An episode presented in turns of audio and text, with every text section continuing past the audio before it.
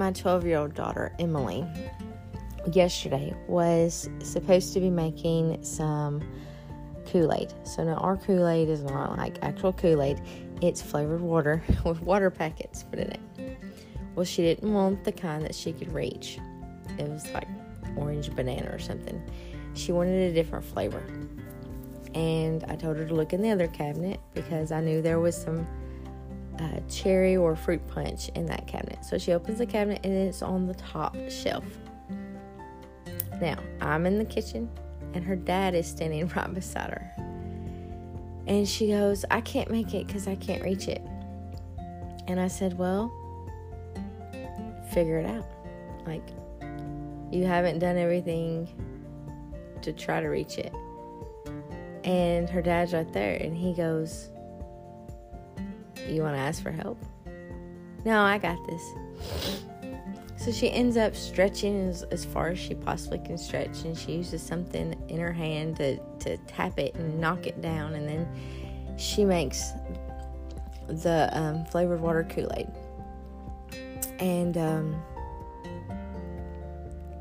Tony was just like, why didn't she just ask for help? Like, he could have just reached over her head and grabbed it real fast. Thought it was slightly ironic. That is how we do life, isn't it? we look at it something a situation a problem something maybe it's not even a problem maybe it's just something we feel to do and we're like ugh no. I can't do that. It's too hard. It's too high above me. It's out of my reach. And then god's like okay well you have not because you ask not. And we're like ah no. No i don't really want to ask for help i've got this and then we do everything in our power to try to do something. That would have been so much easier if we would have just been like, hey, Heavenly Father, could you help me out?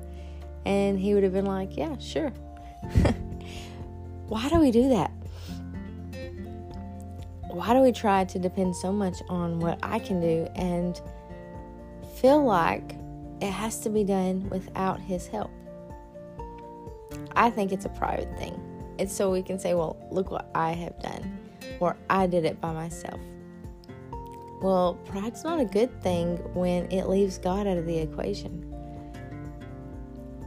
And it's usually a lot harder. Like my daughter, she had to stretch super hard. She had to find something else to use and then she had to dodge it as the container come falling from the top shelf when all she had to do was turn around and be like, hey, dad, could you grab that? And he would have grabbed it and handed it to her in her hands.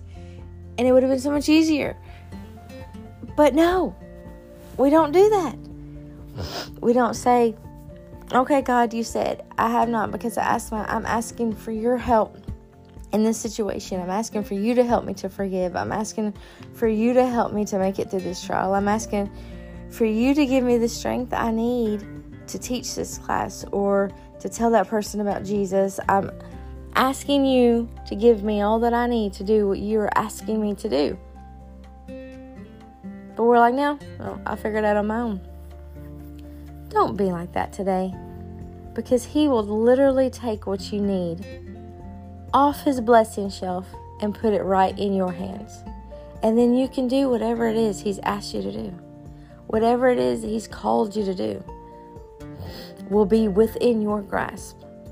Don't look at that and be like, oh, I can't believe God's asking me to witness or talk to that person or do this thing for him and for his kingdom. I can't believe he's asking me to raise these kids and I have no clue what I'm doing. I can't believe he's asking me to be that kind of spouse or he's asking me to step out of my comfort zone. I can't do that.